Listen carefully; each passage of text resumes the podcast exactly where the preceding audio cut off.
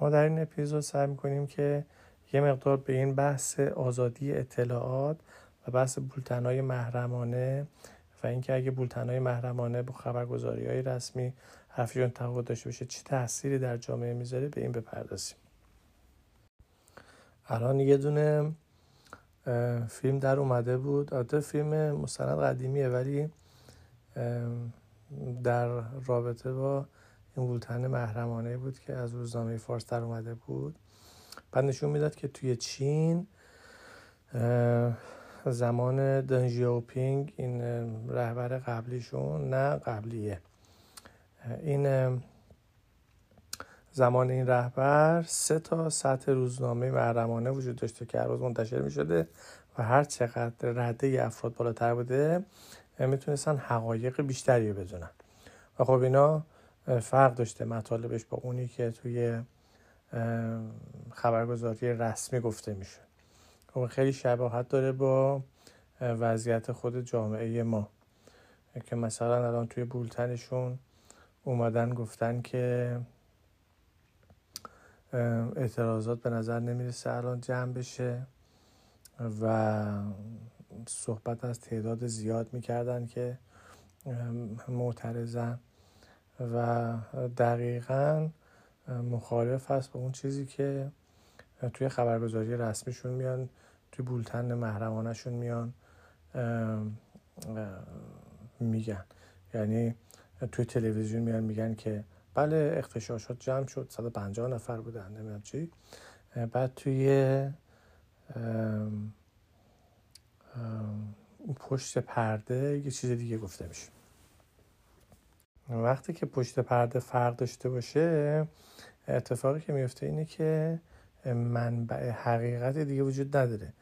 دیگه حقیقت از جامعه میره، یعنی شما نمیتونید بیاید ذهن خودتون رو بر اساس واقعیات سامان بدید، یعنی ما تنها حالتی که ذهن خودمون رو میتونیم درست بکنیم اینه که ببینیم که واقعیت چیه. خب اگه حالا مثلا ما یه تئوری داشتیم که این تئوری با این واقعیت نمیخونه، خب بعد اون, وا... اون تئوری رو عوض بکنیم. ولی تو این شرایطی که اخبار دروغ میاد منتشر میشه، یک نفر میتونه یه تئوری غلطی داشته باشه و به خاطر اینکه خبرگزاری یا خبری که توی جامعه داره منتشر میشه دروغ هست، اون میتونه به این بهونه اون تئوری خودش رو نگه داره و بگه این تئوری تئوری خوبی هست و اون چیزایی که در سطح جامعه گفته میشه غلط، که درست هم هست، چیزایی که در سطح جامعه منتشر میشه غلطه، دروغه، ولی خب به این معنی نیست که چیزهایی که توی ذهن این بنده خدا میگذره درست باشه. این اتفاق زمان شاه هم همینطوری بود که افتاد. زمان انقلاب انقلابیون خیلی تئوریایی داشتن، حالا چه مجاهد چه چپ چه مذهبی، و میگفتن که بله ما الان اگه که بیایم به ریاست برسیم ما چه کار میکنیم، ما چقدر میتونیم مملکت رو آباد بکنیم، چقدر میتونیم رشد ایجاد بکنیم، بیسوادی رو از بین میبریم. یا آماری که میدادن آمار اشتباهی بود، مثلا میگفتن روز نمیدونم هفده شهریور چند هزار نفر کشته شدن یا فلان و بهمان، و به خاطر اینی که اعتماد به خبرگزاری رسمی وجود نداره، خبرگزاری رسمی حالا جاهای دروغ گفته و کلا چوپان دروغگو شده، هر کدوم از اینا میتونن این تئوری‌های غلط رو داشته باشن و در نهایت شما میتونید اون سیستم رو منهدم بکنید و یه سیستم بدتری سرکار بیارید که اتفاق هم عملا افتاد. البته این مسئله اطلاع رسانی نادرست معایب خیلی بسیاری داره که حالا این چیزی که الان گفتیم راجع به منهدم شدن جامعه و رفتن به یه حالت بدتر فقط یه نمونه خیلی شدید از این اتفاقات بود، ولی نمونه های دیگه زیاده. اصلا کلا توی این جامعه شما نمیتونید عدالت داشته باشید، به خاطر اینکه ممکنه یه نفر بیاد یه حرفی بزنه یا یه حرکتی بکنه و دادگستری بیاد این آقا رو جلب بکنه، بگه که شما اشتباه کردید، ولی این آقا بیاد بگه که نه توی سطح جامعه من دیدم اینطوریه و این حرف رو زدم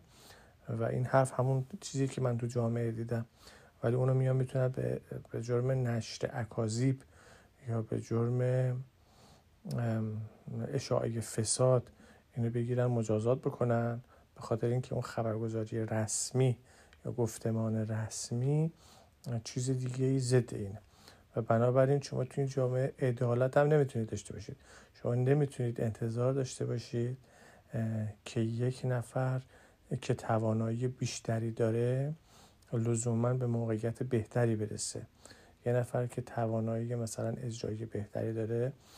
بتونه به سمت‌های مدیریتی برسه، به خاطر اینکه اون که توانایی داره میاد نگاه میکنه میبینه که آقا مثلا شرایط یه جوری هست، طبق اون شرایط میاد یه عملی انجام میده، در حالی که خبرگزاری رسمی حرفش چیز دیگه‌ای هست و و خبرگزاری رسمی که چیز دیگه‌ای میگه یعنی عملا این آقا باید چیز دیگه‌ای رو میگفته. این آقا در واقعیت تصمیم درستی گرفته، ولی از نظر سیاسی یا از نظر قدرت حاکم تصمیم اشتباهی میگیره و بعدن حالا یا ورشکست میشه یا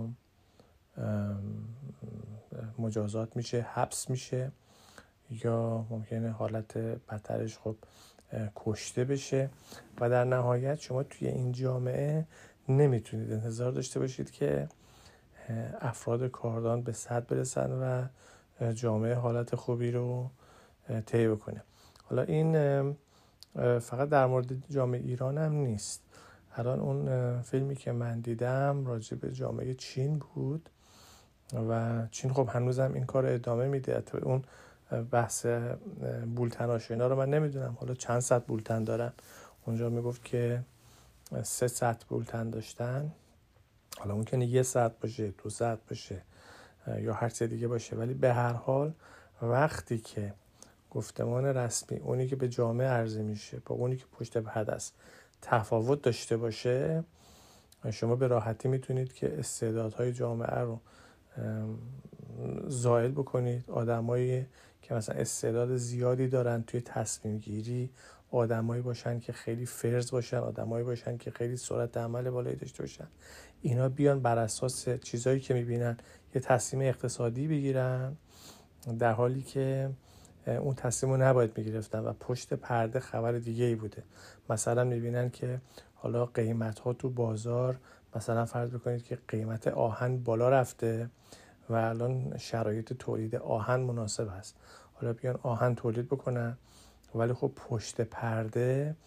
دولت چین مثلا قصد داره خودش بیاد یه کارخونه آهن بزنه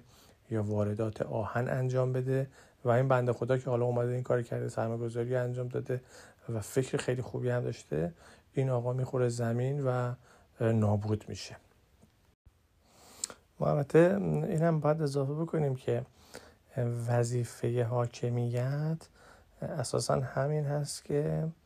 راست و دروغ رو از همدیگه تمیز بده، یا اخباری که از جامعه بیرون میاد اینا رو بتونه درست گزارش بکنه و اگر که کسی توی جامعه داره حالا دروغ میگه، داره اشاعه کذب میکنه، اینو بتونه دستگیر بکنه. اساساً ما چیزی به نام حقیقت نداریم، همونطور که قبلا گفتیم و همونطور که توی داستان اون فیل در اتاق تاریک مولوی هست، ما فقط با جمع آوری اطلاعات، مثلا یه نفر چند نفر که رفتن توی اتاق تاریک حالا دست به این فیل میزنن، با جمع آوری اطلاعات نقطه به نقطه و وصل کردنشون است که میتونیم بفهمیم که تصویر چطوری هست. حالا حکومت وظیفه‌ش اینه که مثلا اونجا بشینه، یا حاکم وظیفه‌ش اینه که اونجا بشینه و اگر که کسانی اومدن مثلا حرفای نامربوط زدن،